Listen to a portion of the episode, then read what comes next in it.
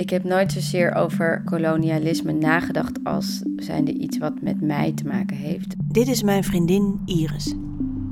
In de bijna twintig jaar dat ik haar nu ken, lijkt ze nooit echt bezig geweest met het Indische verleden van haar familie.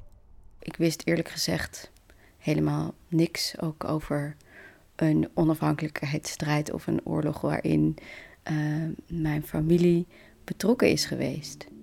Iris is projectleider bij het Rijksmuseum en is daar op de tentoonstelling gezet over de Indonesische onafhankelijkheidsstrijd, die plaatsvond tussen 1945 en 1949.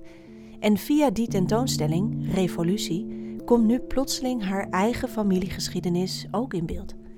En dat roept gevoelens op die ze niet goed kan plaatsen. En ik voel het nu eigenlijk ook een beetje alsof er iets wat nooit ehm, gezegd mocht worden, misschien.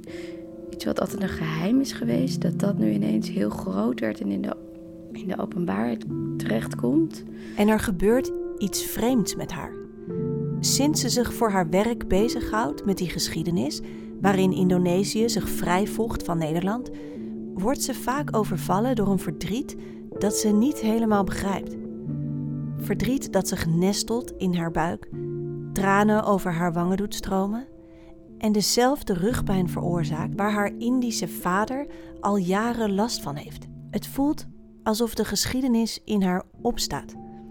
Iris wil begrijpen wat er loskomt in haar lijf. Waar komt dit vandaan en waarom denk ik zo sterk aan mijn vader en aan mijn oma en aan, aan die familielijn? Misschien ligt het wel verder terug. Kan dat? Last krijgen van pijn van vorige generaties? En zo ja, wat moet je daar dan mee? Dit is Als geschiedenis in je opstaat. Een podcast over de vraag hoe oude pijn kan doorwerken in het heden.